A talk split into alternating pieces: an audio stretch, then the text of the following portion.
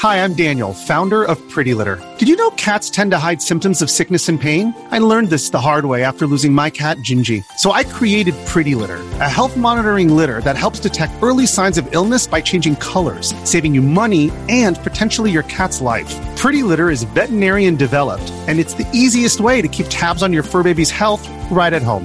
Go to prettylitter.com and use code SPOTIFY for 20% off your first order and a free cat toy. Terms and conditions apply. See site for details. Hey everybody, welcome to this week's Q&A. I had to shoot these Thursday morning because I have to prepare for tomorrow's Whatnot stream with Tito from Macho Nacho Productions.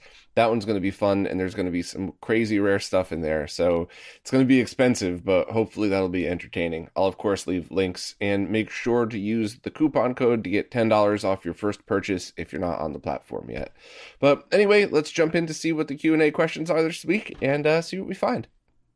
First up, over on Floatplane, Retro Sean wanted to chime in on the discussion of what's the best panel to use with an Xbox 360 or even a PS3, since a lot of their games are rendered at lower resolutions. And Sean wanted to remind everybody about lower resolution plasma TVs. And I forgot to talk about that, but I completely agree as long as you do some kind of lag test to make sure it's not crazy, and I think in the context of plasma, maybe the two frames of lag there is actually easier to adapt to. Just listen to the whole conversation I did with Zach and Nick about that if you want more details. I won't waste everybody's time here who's already watched that, but I agree 100%. As long as the latency is reasonable, a lot of those older plasmas were spectacular. Even ones with really weird resolutions like 1024 by 1024. You would think that a square resolution being stretched to a 16 by 9 plasma would destroy the image with some crappy scaler, but that wasn't always the case. Some of those TVs could accept 480p and 720p, and uh, like in the case of this 768p native resolution Samsung Plasma, the scalers built in did a perfectly good job on them. So that's one of those things where if you have the ability to pick one up, you know, check your Craigslist or Facebook Marketplace or whatever the kids are using these days to to get your used stuff. If you have the ability to try one, absolutely. I love plasma TVs. I think um, they're they're a very unique look, and I think they're an excellent fit for that era. And in fact, it is you know here comes a rant. Sorry, warning, rant warning. Uh, it was always kind of my dream, which is definitely not going to happen, uh, at least by me anytime soon, but to set up some kind of place where people could go and experience those consoles of the displays of that era. So imagine like walking into a giant warehousey place, which is like a museum, but also has little rooms set up, and you can go into a room with an Xbox 360 and be paired with the best display of that era, which I would probably argue that something like what Retro Sean just um, just recommended might be what I would pair it with. I would pair a Wii with uh, one of those ED TVs, not a dick pill TV, but it's they called them enhanced definition because it was 480p, but it was a true 31 kilohertz flat panel.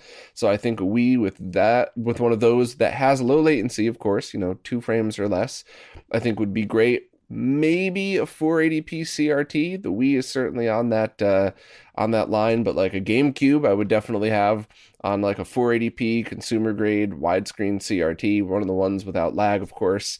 Um, the PlayStation 2, I don't know. That's a good question. Which one? You know, so there's there's really room for discussion on what is the best console to pair with the the, the best display. And of course, the word best is always tricky because what's best for you is the right answer, as long as it doesn't have lag. so crazy amounts of lag. Um, so maybe someday I could work with an existing event place to do something like that. I, I just don't have the ability to do that now, but um, maybe I could work with somebody, or at the very least, maybe I could start making videos using some of those TVs I have back there to show why I think, for me personally, pairing a certain display with a certain console would actually be the best experience. Once again, this is just opinions. You could plug it into anything as long as there's not much latency and you like the experience, it's a win. But thanks for chiming in, Sean. Now, over on Patreon, Richard Webster also wanted to jump in on the discussion of what display to use with their Xbox 360. And they use a Samsung 32 inch 1080p TV. I'm assuming an LCD, you know, LED backlit TV or something like that. And they specifically are getting component video out from their 360 because they want to run it through their crosspoint, so their Extron crosspoint matrix switch. But after watching the latency video I posted, they ended up um, switching to a component to HDMI converter for once it gets to the flat panel TVs in order to uh, remove any possibility of extra lag added. So I think that's a good suggestion and a good setup, but I do, of course, because I'm me, want to add a few things that you might want to double check. First of all, if you have the ability to borrow a time sleuth and an HDMI to component con- converter, yeah, the opposite of what you have, you could just test the inputs on your TV and they might not have more latency. Most will though, so I think this is a safe bet, especially for the the 20 bucks that costs. You know, I don't like to have people waste money, but a DAC is something that you, or an analog to digital converter in this case, an ADC is something that you could use for many different things, uh, and it'll probably save you some uh, some latency. The only other thing to add is you will technically get a clearer picture staying in the total digital realm. So for a setup like that, it might be easier to just have your component video output of your 360 going to your crosspoint, your HDMI going to your Samsung TV and then just use the menu to switch between which is which. And in the case of like leaving an extra component video connection hooked up to your Samsung flat panel, just so you could go into the 360s menu and, you know, and then select, okay, switch to HDMI, I think that's a worthy couple of bucks. I mean, you could find, if quality isn't really an issue, you don't even have to hook up audio and you could find any RCA cables to connect the crosspoint to the flat panel if really only you're using it for as testing and stuff like that. So I just wanted to throw that out there as another option. I, I certainly don't think going from component to HDMI is bad. I just always wanted to present the options and make sure that uh, I made everything clear for people who are wondering because you know the awesome thing about these q and a's is while yes i'm technically having a conversation with richard here i think a lot of other people hear these and go hmm i got a similar setup i wonder how that would apply to mine so that's why i always try to throw in a little extra info just for those use cases but uh, thanks for chiming in richard Looks like Jason's post from last week got deleted. I guess uh, whenever you post something really long on Patreon, you should probably break it up into multiple posts because I think that is how a lot of these end up getting lost. I never ever delete any questions, um, so it, you know it's always an accident when they disappear. But I guess they still are disappearing, and it's very common that it's because when it's a long post. So just wanted to let everybody know. Uh, but let me jump in and see what Jason's got uh, for this week.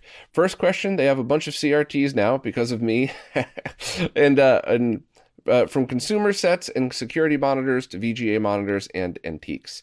Almost all of them seem to be less red when compared to their flat panel monitors, and they're not sure why that would be. They still look totally acceptable, but just noticeably less of that deep, bloody, true red. Why, why might this be? Um, calibration, how it came from the factory, that other side, I mean, that JVC 36 inch TV and also the 32 inch that I have of it is the opposite. The the reds are always too bright, and I think that's why I think they kind of did that on purpose, like to make it pop. Um, and it's not as noticeable in TV as it is with video games, but especially older games with limited color palettes, you really notice the difference. And I believe different manufacturers would just do that. I think Sony has always accentuated the blue spectrum a little bit. Um, so it could just be that's how they came from the factory. It could be wear and tear over time. It could just need a calibration.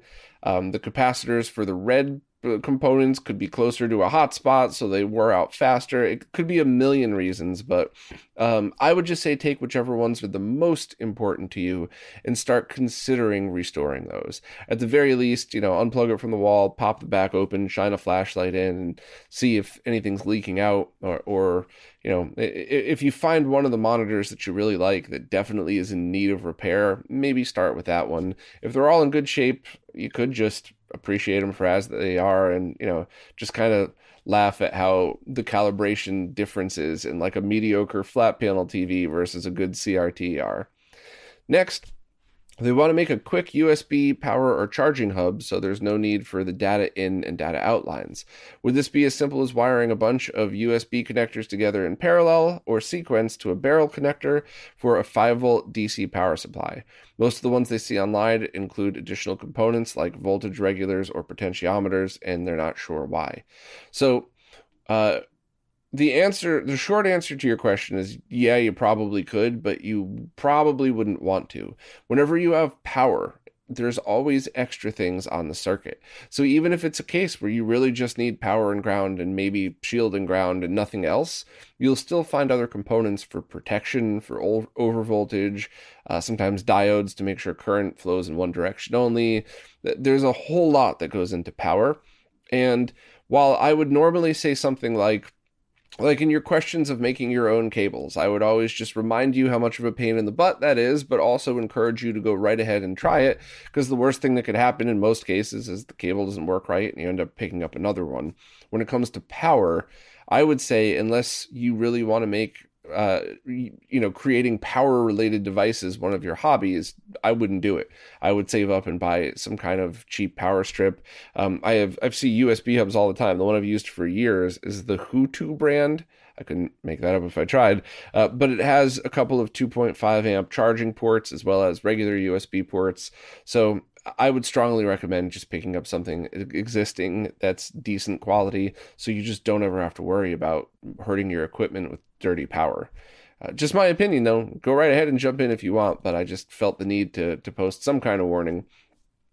Lastly, they've been trying for weeks now to get the RetroTink 5X's 2560 by 1440p output to work on their Sony FW900, which means converting HDMI to VGA, but have yet to find converters that allow this bandwidth. It's been suggested to just use 4x3 1920 by 1440 RetroTink 5X output and then just scale it with a monitor, since most converters support this option.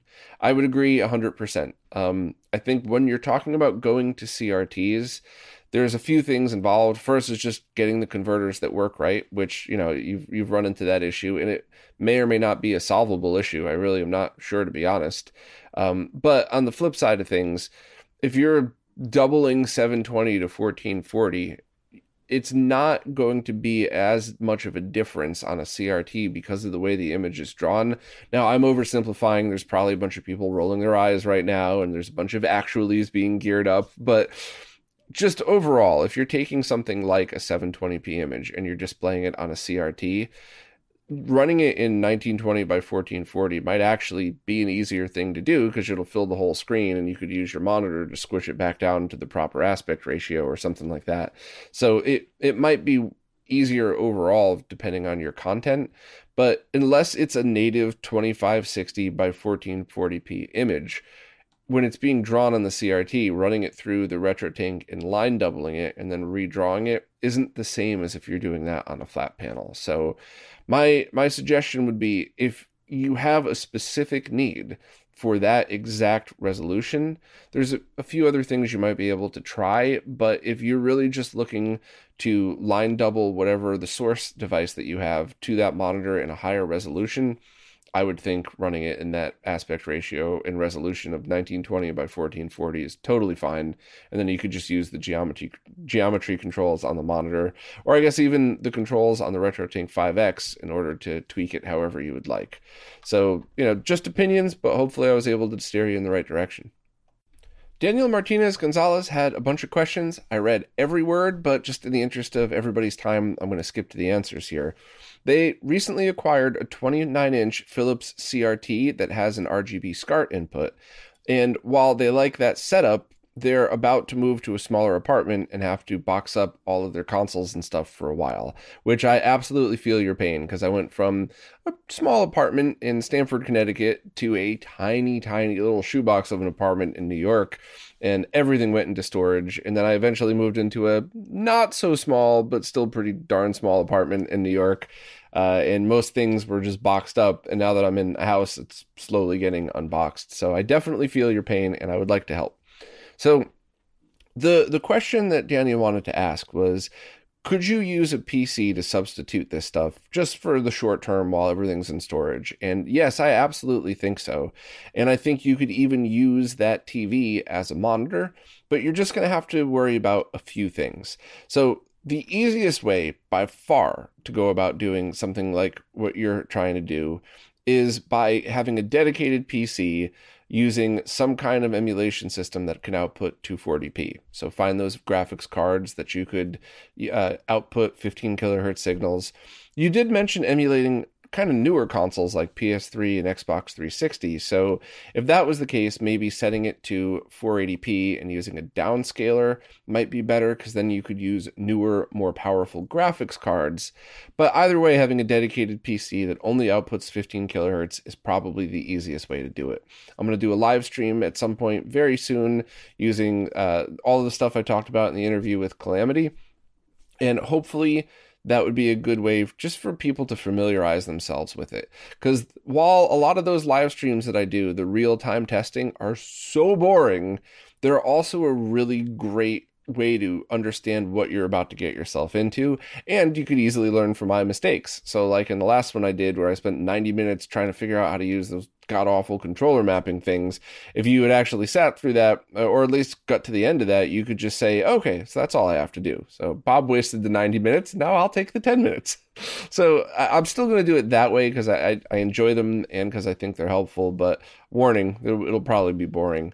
Uh, another thing that you could do is you could have one PC that's that's built the way you want it take one of the outputs from your graphics card and run that into a downscaler. So if you're on a budget GBS controlled, you would then need HDMI to VGA converter, which would be super cheap. Um, you could down just set that output to 480p, 640 by 480 and then use the GBS control to downscale that to 240p. And then you would just need to get yourself some kind of converter like the HD15 to SCART, or you could build your own or get an Extron device. But you would just need to get some way to convert the VGA output of GBS control to RGBS SCART. I think the HD15 to SCART is the easiest. So in that setup, you would need a PC, one output dedicated to 480p a cheap $20 HDMI to VGA converter. Then you would need the uh, VGA cable. And, yeah, sorry. The HDMI to VGA converter. You could probably have one that could plug directly into the GBS control.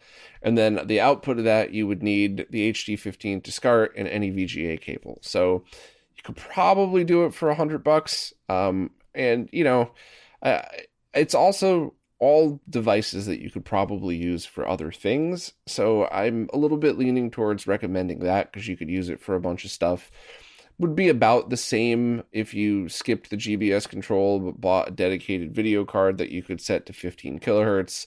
So that's really what you got to decide in the situation. Using your PC to emulate all of this stuff is perfectly fine, especially with the knowledge that you're going to have all of your original stuff in storage for the time being. You could always go back to that in the future. It's just a matter of how do you get that signal to 15 kilohertz. Use a video card that's much slower but super cheap and kind of easy to set up with a dedicated PC PC, use a PC and split one of the outputs over. That's kind of the thing that you're going to have to decide. Um, also, uh, Daniel wanted to make like a emulation, um, like a cabinet version of this. And they had a situation that I've considered many times and never really found a decent solution for. What if you have a TV that is sitting height that you always use for gaming with consoles, or maybe if you have an arcade stick on your lap. But then you want to bring over something like a musical keyboard stand. I've seen those before. That works great. My buddy Phil showed me that. So, like, you know, just a, a music keyboard, but instead of the keyboard, you have your fight stick on there. And now you want to stand and have that experience. How do you then raise the TV up? And for a 29 inch TV, that's still going to be heavy. So you could find a motorized desk that could probably do that. You just want to make sure to check the weight. And you also have to remember that, or, or the weight limit of the table, sorry. And you also have to remember the weight of the front of the CRT is always going to be much heavier than in the back. It's not evenly distributed because the glass weighs so much on those CRTs. So that probably would work. You would just want to make sure that it's it does what you need the way you need it.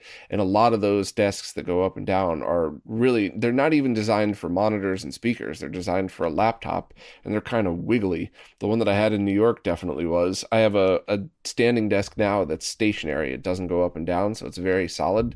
Uh, so that might end up being a costly thing, but you know that also might perfectly integrate into your setup depending on what you're doing if you have a big, large, sturdy desk that can go up and down, and you have the TV in the corner in front of or on top of one of the legs. So, you know, all the weight is distributed on that side. You might make that your desk and your gaming thing. So you're going to have to decide that for your setup. But if anybody has any suggestions, I am all ears because I would certainly love to hear of something exactly like that where it could be easily sitting for consoles or you could stand up to make it something like that.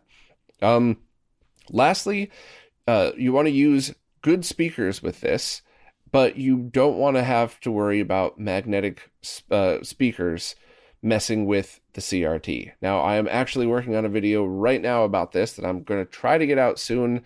Um, every time I say that, you know, 20 things completely unexpected happen and it gets delayed or canceled. But it's basically going to be a video that says this if you can't use unshielded speakers next to your CRTs or it could ruin it. And even if you don't think anything bad is happening, it still could be in the long run, depending on proximity to it and a lot of other things. So if you're on a budget, get some old PC speakers.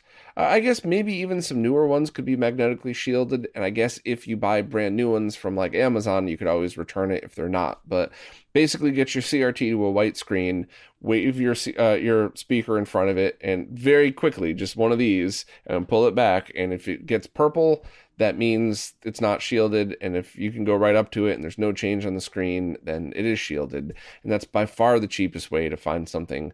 Uh, even today, newer PC speakers are still shielded for whatever reason. So that, you know, maybe I'm assuming it's probably because of spinning hard drives and magnetic fields are never good for those, but that's a cheap and safe way to do it. And I think you could even find like uh, surround sound PC setups that are shielded as well.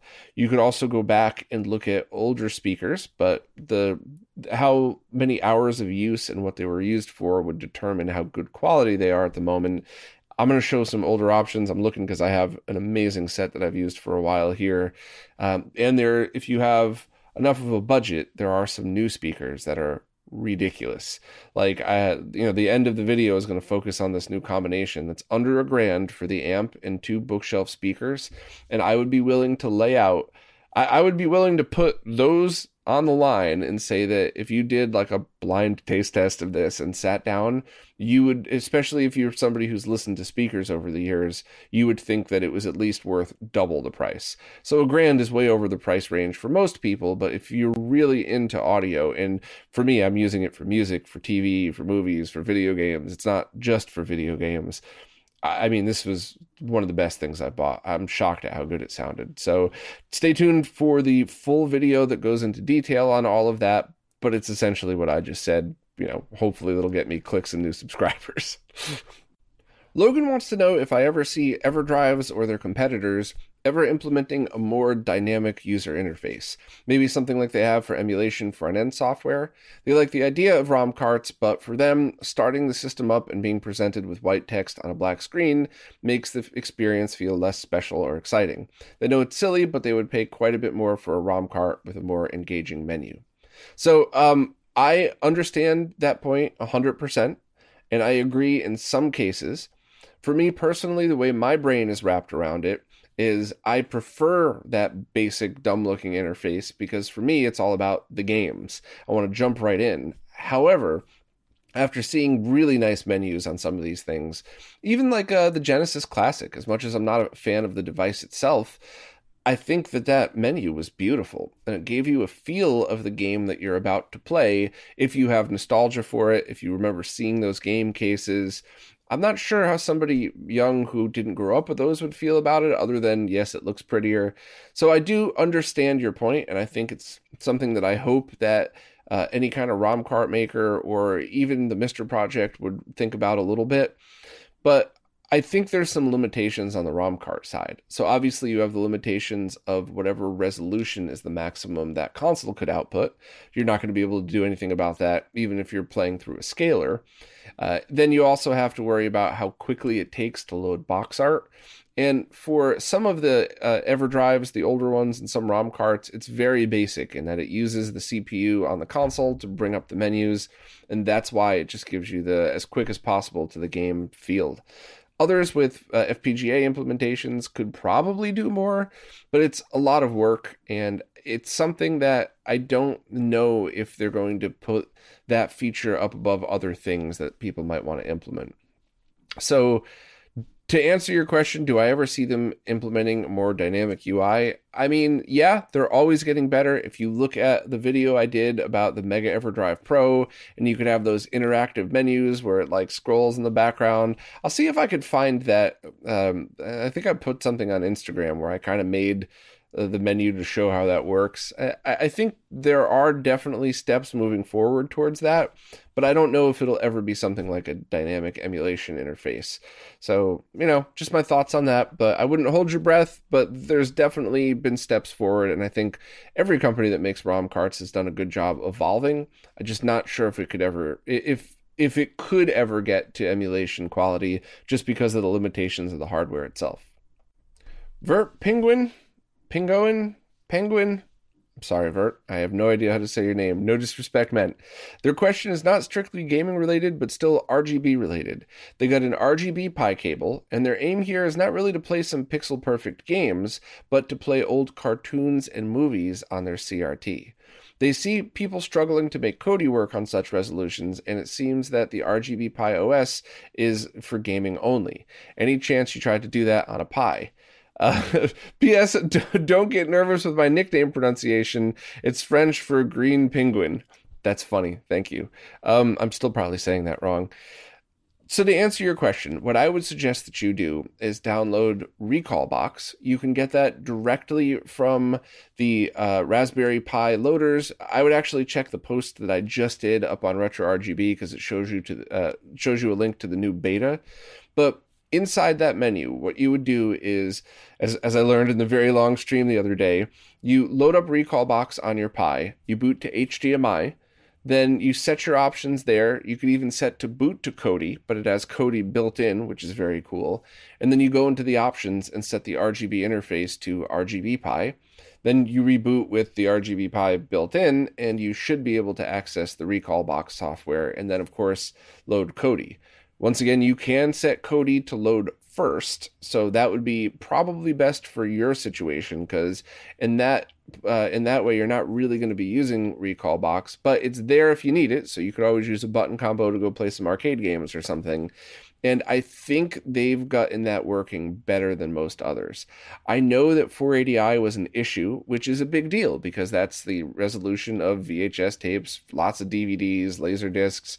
So, you know, it, it's important that this is fixed eventually, but I think it's at a place where you could start testing. For me personally, I would love exactly what you're talking about because uh, well, I'm doing a whole other podcast on this soon, but there's definitely content that benefits from being watched in 480i on a CRT. And while it's not a lot, most actually think there you know you could have a choice between a couple of devices and choose what your eyes think are best. I truly believe there's a handful of stuff that really is only truly experienced on a crt and hunting down a vhs player that's still working that's not going to eat your tapes without leaky caps hunting down that exact tape or i guess laser disc without laser rot or anything like that that's rough, but getting those files that were ripped in their native resolution and playing them, even your own files for content that you have, and playing them on a Pi, I think is awesome. And I think it's something a lot more people should be worried about. So uh, give that a try and let me know how it goes. But I would also like to do this exact same thing and start testing. Joe Bailey said they have a MAME machine they're currently powering with a Linux desktop. They're thinking of switching out to a Pi 4 for a simpler setup. What they would love to do is be able to just hit the power switch and have the device turn off without having to shut down via a software menu like on a regular arcade machine. Any way to set this up or suggestions for another solution that could achieve this? Well, Joe, you're about to watch a lot of nerds get really angry with me, but I turn off my Pi by just hitting the off switch whenever I'm done. And I don't know if this is good or bad, and I don't really care because exactly like what you said, you just want to be done with it. You don't want to have to go to shutdown. You want it to feel like an arcade experience. And I think that as long as you back up your configuration, so uh, you know, you back up your SD card, you back up any config files. Worst thing that could happen is you turn it off as it's writing to the SD, and you have to format it and start over. Now, I do think that in the situation of if you have the ROMs on the micro SD on a Pi 4, that could be tricky because if you corrupt that, then you're going to have to recopy everything. But most of us put ROMs on a USB stick, or for me personally, I'm I've switched my network setup like 10 times in the past six months, but I am finalizing a retro NAS setup and I'm keeping all of my ROMs there. So if I were in the situation where I just had it wired into my arcade machine or I bought one of those uh, USB C power adapters with the switch in line, if I just hit the, or, or you get an Argon 1 case with the switch, whatever, if you hit the button to turn it off and I corrupt my micro SD card, it's going to be like four minutes to fix it. And on top of that, out of all of the times I've done that, it's never corrupted it. Now, I know that's like saying I've been smoking for 40 years and I'm still alive, so smoking doesn't hurt people. I know that's bullshit and I know there's probably a chance, but for me, it's always risk to reward. Do I save that time of pulling out a keyboard and mouse or rebooting or whatever else I got to do every time I want to use it? For what's the worst that could happen. Really, it's just corrupting the micro SD card. And if you have your ROMs elsewhere, even if you ruined the micro SD card, you get another one for like six bucks. So, and I've never ruined one. So for me personally, that's what I would do. The only thing I would ask is, why are you switching out a Linux desktop with a Pi 4? Um, is it is it really just for simplicity? And if that's the case, I would try the Pi first and then C. Because Pi 4 gaming is excellent. I think it's really at a place where people would enjoy the experience with not many hiccups. But if you're using a very powerful desktop, you might notice a difference. If you were like me back in the day where I used like a Core 2 Duo machine, I think a Pi 4 would be faster. So we'll see. But I definitely just wanted to mention that just in case. But if your setup is using an old PC and you want to move over for a simpler setup, I would just make sure your ROMs are elsewhere, back up your config files, and I would just turn the thing off. But hey, feel free to flame me in the comments. Feel free to tell me I'm an idiot, but tell me why.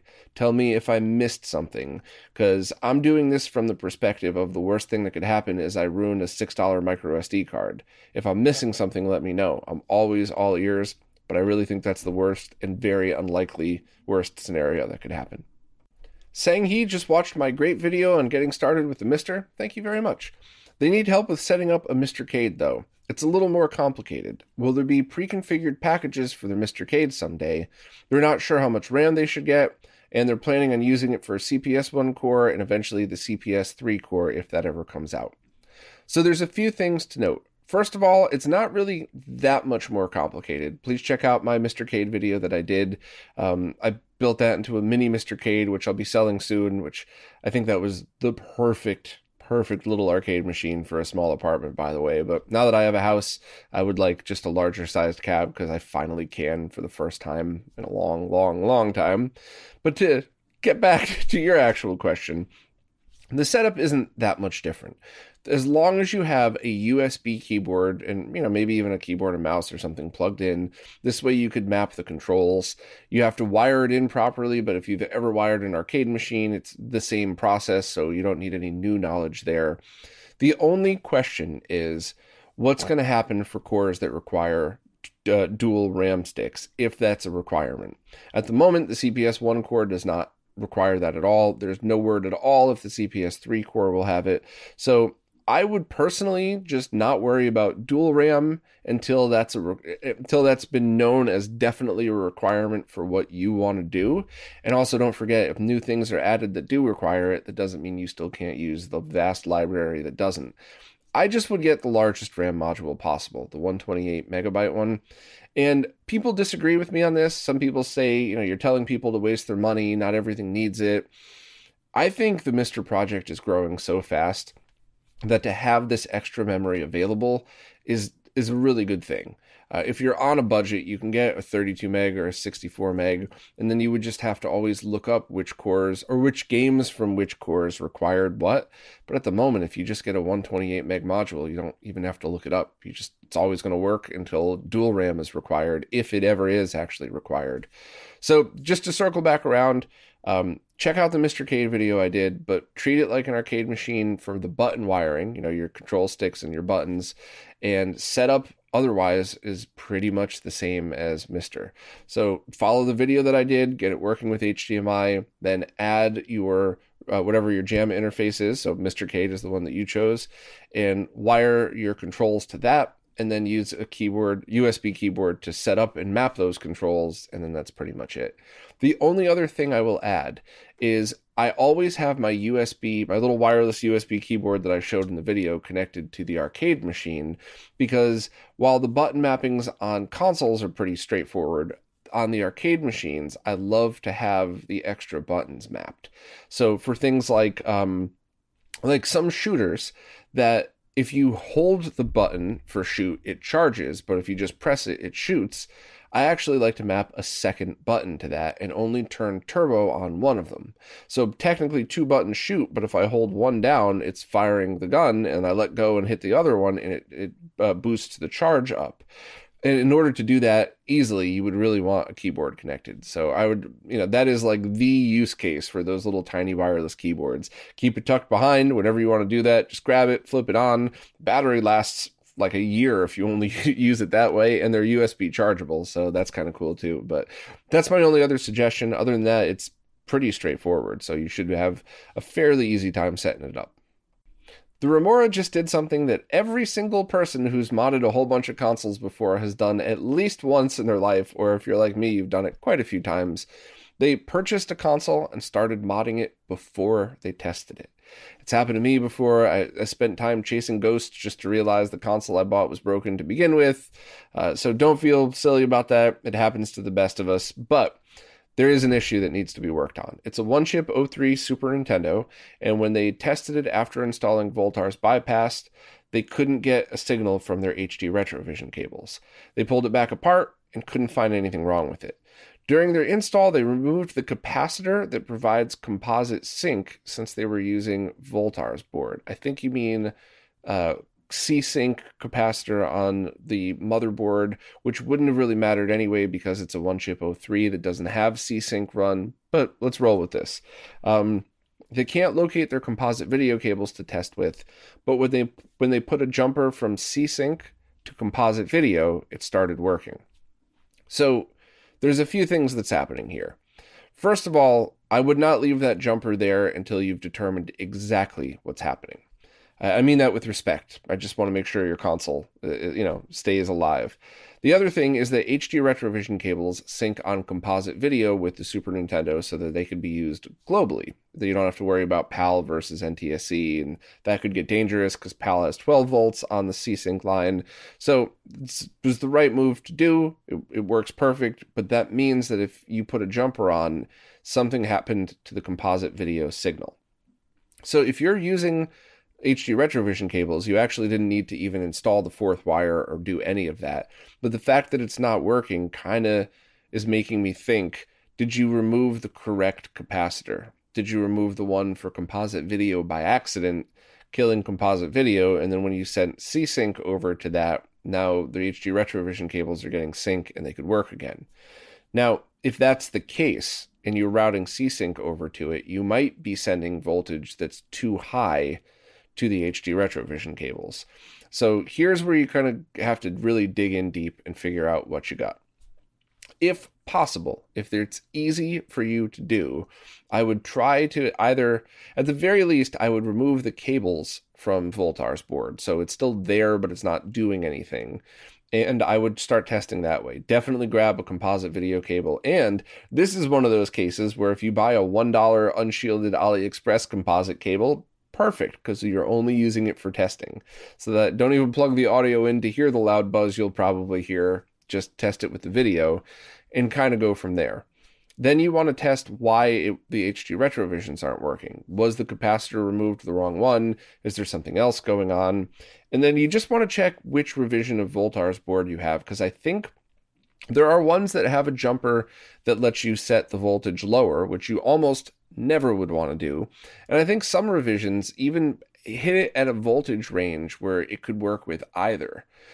I, you might want to double check. Uh, you know, Zach's always inundated with emails, so I'm not sure if you'd be able to respond right away. But if you're in a situation where somehow the composite video chain was broken on that, which I've seen before, I've seen it not even just in the components around there, I've seen it where the chip itself wasn't outputting composite video. You could do the opposite. You could remove all of the composite video components from the top and bottom of the board, so there's nothing coming from the original encoder. And then if if the board revision works right, then yes, you could do that exact jump that you just described. You will lose composite video, but you'll have proper voltage C sync going through both C sync and composite video. And while, yes, you're not supposed to add a Y circuit to this, in this scenario, you will never have both connected at the same time unless you build something custom. But using HD Retrovisions or plugging in an RGB SCART, Sync on C Sync, Sync on Composite, Sync on Luma, whatever, it's never going to access both. So that would be safe. You just want to make sure you're not sending over voltage to the HD Retrovision cables. So that was kind of a detailed explanation. You could pull this apart and find a much more simpler re- way to fix this. Um, you could, of course, if you wanted to try leaving that jumper in, make sure that the composite video circuit is disabled, so you've removed the components, and then put a resistor between C-Sync and you know pin three and pin nine. You know, start with a 470 ohm resistor, see if it works, and if it does, that could just be your solution. That would totally be safe. You just want to make sure the existing composite video components are removed. So. This is kind of a more detailed one, but I, I sort of knew the answer, so I figured I'd give it a shot. Hopefully, I could point you in the right direction. Finney has a question that they haven't really had the opportunity to ask the larger community, it's pretty widely accepted that there should be AC decoupling caps for SCART cables, either in the cable or in the console most of the time. What they're confused about is why this is necessary when, from what they could tell, the standard is for the receiving device to do the AC coupling. Is this just because consoles can have really wild DC bias that is too much for the receiver's AC coupling to handle? Um, I'm going to wimp out on this question and say, yeah, I think you probably guessed it. However, I think it's way more complicated than that. I think your answer to this is probably a great generalization, but each console circuit is so wildly different. Because just for anybody listening, remember that these video game consoles did not really adhere to any one specific standard. So, right now, if you plug in an HDMI cable and you're sending a device 1080p, there is a very strict set of standards for that to be officially 1080p. Whereas 240p wasn't even really an official standard until flat panels had to start uh, supporting it or HDMI devices. So uh, whatever the consoles did back in the day were just tricks used to get them working on TVs. And one example is Genesis consoles with Zenith TVs. The way their circuit work wouldn't even work with Zenith CRTs. You'd have to have their console sent to have a mod installed to work with your TV. So I think the reason that we say this stuff is because once again, this is another generalization, but in the context of the question that you asked, adding these caps could do really no harm, whereas not adding them could potentially have negative effects, whether it's just artifacts on the screen or potential voltage issues or buzzing or whatever else. So I think this is one of those scenarios where your general answer is probably good enough, but it goes way deeper and it just ends in because it's better, it's safer, why not type of thing. Um, so hopefully that wasn't too crappy of an answer, but I think it's kind of where my gut's telling me to go with this. Because the flip side would be to call up Steve from HD Retrovision and have a two hour discussion about how this applies to each console in your TV. AR wants to know if it's possible to play multiplayer on the MiSTer using a NES core, an NES 4 score controller adapter, and a SNAC adapter. And the goal is to play multiple original controllers at the same time and use auto fire functionality. So, whenever you're approaching SNAC on the MiSTer in the case of using original controllers, the way the best way to look at this is to say if it can't be done on the original console, it can't be done with SNAC. And if it can be done on the original console, it will most likely work with SNAC, but there might be some tweaking needed. Probably not, though. So, to answer your question directly, if you're playing RC Pro Am 2 and you have four NES controllers plugged into the 4 score, the 4 score plugged into your SNAC adapter, that plugged into the MiSTer, and you enable it in the menu, yeah, you should be able to play four players. However, if you plug that into the SNAC adapter, you plug in two controllers into the 4 score, and you fire up Contra, you're probably not going to be able to do that because I don't think you'd be able to do that on the original NES. So, um, I don't know how that would work with USB adapters or anything else. I'm just talking about SNAC. And because what it really is trying to do is turn that port, you know, your little controller port into the original one. And it's trying to wire it directly into the FPGA's pins and work exactly like the original. So while it's possible for somebody to rewrite the core to add that functionality, I don't think anybody's going to do that just because there's so many other options. No, no offense or anything, but I think that's an excellent question, and it's something that I probably should figure out a better way to address when I'm eventually talk about controller adapters. But it's a good question, and certainly uh, it's something worth talking about. So, you know, if you want to go play Gauntlet 2, RC Pro Am 2, Bomberman 2, I think there's a bunch of, of games that support that adapter. It should work. Um, but if not, then, you know, probably not. Another quick one from Jason Guffey. Do I have any recommendations for analog video noise filtering without an analog to digital or digital to analog converter involved? They've seen cheap and simple mockups with caps and resistors, but they're not sure what's needed for 15 kilohertz video, specifically 240p RGBS. They've been making custom cables with the VGA style connectors, so they're imagining something intended to add a low pass filter to the OSSC's VGA port would also work for their needs. Um, so funny you mentioned that. The thing that I've been showing on my weekly ads that I've been making through JLC PCB is an updated version of the SCART cleaner, and it's going to do exactly what you just described. You're able to put SCART in, it'll output via a D-sub VGA style connector, and it'll have both the sync stripper and the low pass filter be something that you could toggle.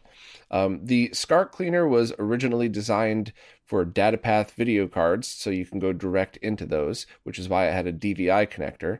I also chose the DVI connector because I wanted to make sure people know or knew just by looking at it that you couldn't just plug this into a VGA monitor. And even though there's warnings all over the page, I still get a bunch of people emailing me saying I bought a DVI to HDMI converter and it won't work on my flat panel. So, you know, I failed from that aspect.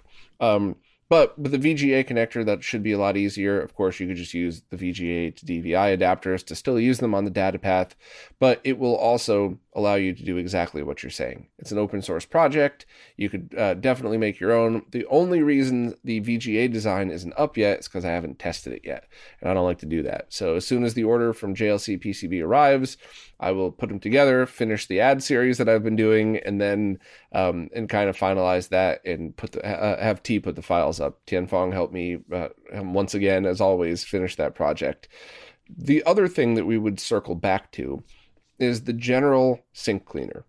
And at the moment, we did that with component video, and you're even able to use dip switches in order to select what video signal you're using 240p or 480i 15 kilohertz 31 kilohertz 480p or even 720p and higher modes as well and while the design for that is still up and you're welcome to build your own we wanted to take it much farther than that and be able to have multiple inputs and outputs to be able to really utilize everything everything that circuit could do as well as potentially normalize sync for devices that usually have a hard time interpreting it like a or H series BVMs. And that project completely stalled, and I got to get back on and, and, really try to finish that one up.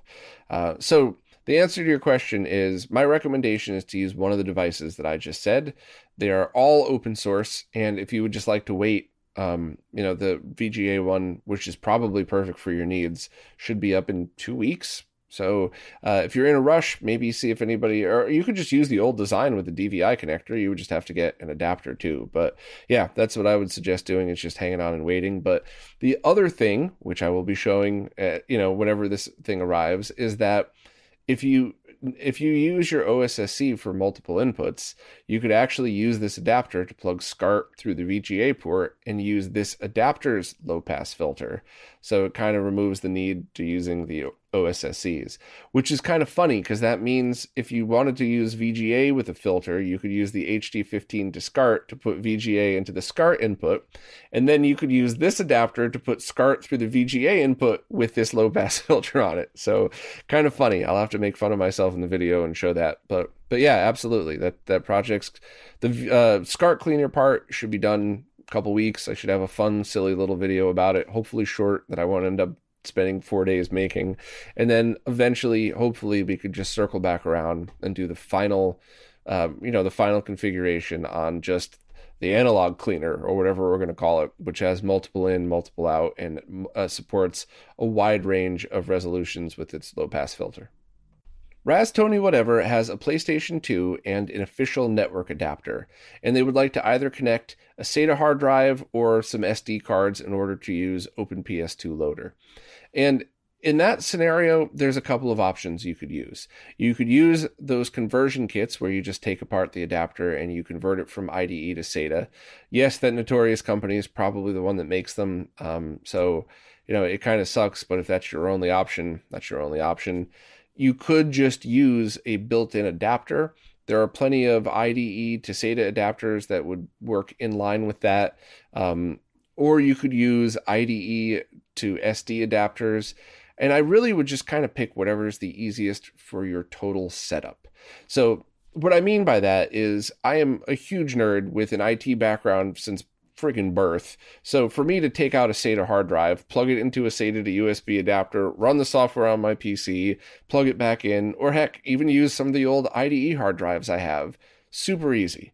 But not everybody has a pile of equipment to be able to use or to convert IDE and SATA to USB or whatever else. Most people have a way to read SD cards though. So you might want to think about that. And if you only have an SD reader, try to convert it to SD. You could also try a RetroNAS solution. You could try it for free if you have other components laying around and you might not want to mod this at all. You might be able to just leave your network cable plugged in.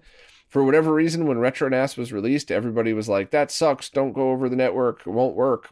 But I, I don't think people have tried it recently. I think there's been a lot of updates to that. I think it works way better than most people think, or at least better than it used to. So you could just not use internal storage at all. On the flip side, you could try to do something like install a, a SATA hard drive, but use RetroNAS or other tools to push it down the network so you never have to remove it. So you never have to worry about the scenario that I mentioned before. But while I think your question is very good, and while I wish I had an easy answer, there's just so many right ways to solve this problem. So you really just have to decide what's the best right way for your situation.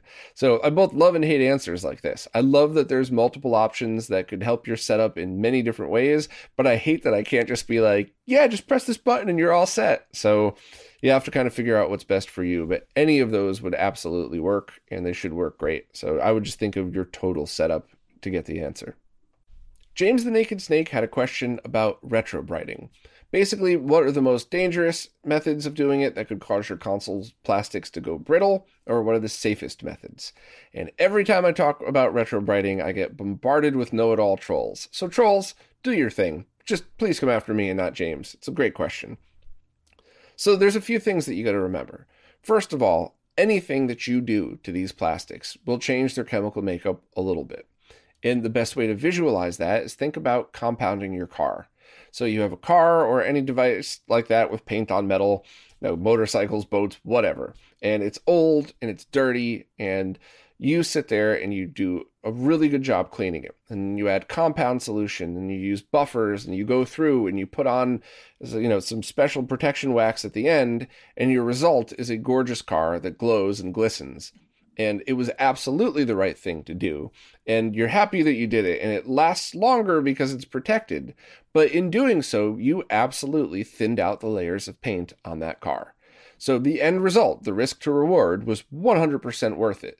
But you're not changing the fact that you've you've slowly changed and lowered the amount of paint on that car. So it's the same with these things. When you add any of these chemicals to brighten the plastics or you use any of these methods, you're definitely changing the plastic. But is the end result going to be better or worse? And it's my opinion that if you're just patient and take multiple steps to do it, you could get to a point where, yeah, your plastic might eventually get brittle and fall apart, but it probably would have anyway, and at least it's not going to be gross looking yellow at the same time. And I think the best example that I've personally done of this is when I put on the first Retro Game Restore shell. I took out the front of a Super Nintendo's controller ports and it was yellowed and I did it live on stream. I took Salon Care formula and I painted it on with a Q-tip and put it out in the sun. And the chat immediately lit up telling me I'm a moron and that's never going to work. And I know that's not how you do it. And 30 minutes later, I brought that piece of plastic in, cleaned it up, and showed the before and after pictures of it. And it did exactly what I wanted it to do. And the plastic never got brittle. It also doesn't look brand new, but it does not look gross and yellow anymore. So that's how I would approach all of this. I would say look up methods and see what people are using. Uh, Roark actually strongly sh- recommends heavily diluting the salon care solution. So maybe, you know, heavily diluting it, putting it in a glass Tupperware or something, leaving that in the sun or or spraying it down, but leave it in the sunlight for like 20 minutes, half hour, maybe an hour, maybe, but don't leave it in for longer periods of time. That whole let's just leave your console out in the sun for a week like that was one of the silliest things i've ever seen and i cannot believe that i got trolled for months because i, I said that wasn't going to work. I think anybody that's ever worked with plastic and chemicals knows that was a bad idea. So stay away from extreme methods. Stay away from heat. It's always bad for plastics unless you exactly know what you're doing uh, james posted a video that i'd never seen before and uh, you know, it they looked like they knew what they were doing, but I've also seen so many YouTubers with beautifully shot videos that have all of you know the confidence in the world in what they're saying that are full of shit and have no business giving those tutorials. So I don't know. Maybe it was an awesome video, maybe it wasn't. I, I just I just want to tell people to be careful. And if you do a little bit, and you know, do you really need it to look flawless? So, you know, having it yellowed and gross, yeah, nobody wants that, especially if you just put on the Retro Game Restore shell. So do it a little bit. Do whatever ever method you think that you want to try. I have heard that submerging it in liquid hydrogen peroxide, like taking those um, like glass Tupperwares, and you, you fill that with hydrogen peroxide, you put your plastic in, you put the top on, you flip it upside down, you leave that in sunlight. I've definitely heard good things, but still, if somebody says do it for an hour, do it for 20 minutes absolute worst case scenario. You take it out of the peroxide, you wash it with dish detergent to get the peroxide off, you wait a day and you go, that's not enough. It still looks ugly. Fine. Check the plastic, feel it with your hands, kind of very lightly wiggle it. Did it change it? Does it feel like chalky? Is there something, is it discolored in spots? You know, really just kind of figure out what's going on and go from there. And I guarantee you, most of the time that you do this, you're going to have good results in a short period of time that most people are going to go, you know what, it's good enough. Definitely better than I started. I didn't hurt anything. Let me leave well enough alone. So I think that's a good way to kind of approach that. Um, I'm sure I'm going to get an earful from everybody every time I, I give advice like this. But while I never pretend to be an expert, the advice that I just gave you will almost surely not hurt anything. Now, if you get a Super Famicom from Japan that when you pick it up out of the box, it's already crumbling into pieces, yeah, it'll probably destroy it, but it's destroyed anyway, so whatever. I mean, within reason. If you have a console that's in good shape but yellowed, the advice of using a diluted solution for a short period of time would absolutely be something safe to try and then make your decision from there. So it's probably a lot longer an answer than you expected and everybody else wanted to hear, but I always have to add in those little gutches because there are certain trigger words in the retro gaming community, and retro is one of them. It just people light up and just insist that they have the absolute final answer. And I don't really think there ever is a final answer. I think it depends on that situation, that console, that piece of plastic, what its history was, what condition it's in. I think there's just there's never a real answer for it, and I think you kind of have to use your gut when you're working with these. So uh, you know, troll away everybody. That's fine. I, I can take it. I just um, I think that everybody's retro brighting videos that I've seen really misses the point of little is more in this scenario. And no matter what you do, you're changing the chemical makeup. It's just a matter of risk to reward. Richard Webster wants to know if I have any idea why RGB SCART from an Xbox 360 doesn't work with an Extron Crosspoint, with or without a sync stripper, and with the official RGB SCART cable, as well as a third party one. Um, I honestly have no idea, Richard, but I've never tried because I don't think you could get any signal other than 480i from the Xbox 360 SCART adapter. Now, I could be wrong. Maybe I'm thinking of the original Xbox, but if that was the case of the original Xbox, it's probably the same on the 360.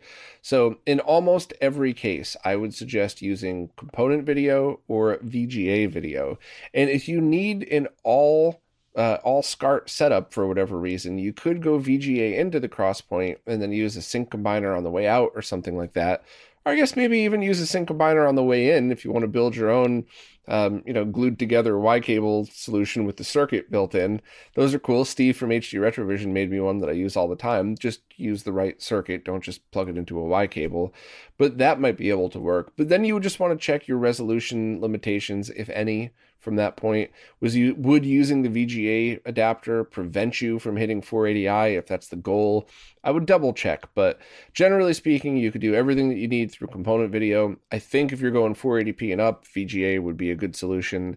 And I think the RGB SCART output really is only 480i please correct me if I'm wrong. I'm going from memory and I've never tried it myself but I think that's kind of the situation um, you said you're picking up a comp to RGB in the near future, so you'll be able to test if it could connect that way using component cables that support 480i. Um, that would totally work, um, but I would look into the VGA cable too. And if anybody could answer this for me, that would be amazing. Can you plug in the VGA cable to your Xbox 360 and get 480i? Or is it like the Dreamcast where you, you can't do that? It's only going to be 480p. Because if that's the case, that might actually be the best solution for you. So, or, and cheaper too. But components always going to be a good option as well. So anybody could help with that. I'd really appreciate it. But um, hopefully I could point you in the right direction with this, Richard. Andrew Fiore just picked up a Panasonic plasma that has an advertised refresh rate of 600 Hz.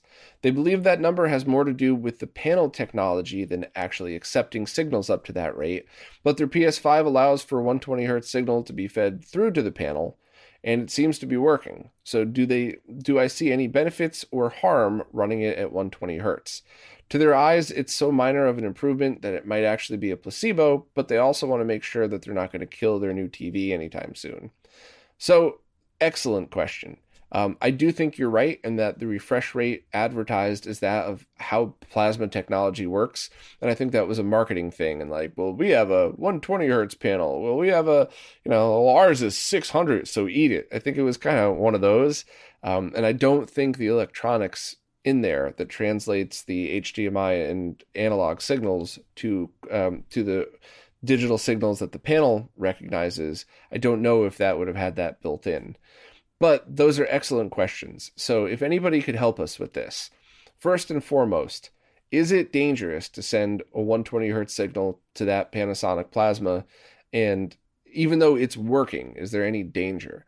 Now, I this is a guess, and I hate to guess in situations like this, but my gut is telling me that if it's a digital signal, so you're plugging HDMI into that, and it's working, then there's no problem. Digital signals aren't going to send more voltage like, you know, with the C-Sync scenario. And I don't know if it would be a, a, big deal with component video, but I don't think PS5 could do 120 hertz over component. So I'm assuming you're talking about digital. So question number one: Will it harm your your panel in any way, or I guess maybe even the PS5? My gut's telling me no, but I really would want somebody who's smarter than me to clarify that. So please, anybody out there, let me know. And question number two is it actually running at 120 hertz, or is the panel just dropping half of the frames and feeding it a 60 hertz signal? My gut also kind of tells me that's what's happening, but once again, I would really prefer if somebody smarter than me stepped in. So, smart folks out there, you mind helping out with this one? I personally would love to know the answer to this myself. I have two plasmas. One of them needs repair. It's a 50 inch 3D plasma. The other one is working and does not need repair, and it's a 50 inch non 3D plasma. And I would love to test that out on both of them, but you know, I would certainly like to know the answer to those questions myself first. So, any help out there would be greatly appreciated. Well, that's it for this time. If you're new to these Q&As, please ask any question that you have wherever it is that you support in the latest Q&A post. The way these services work, I can't figure out what's a new question on an older post. Plus, as you saw today, I really just like scrolling through and answering them in real time like this. So, any question you got, fire away.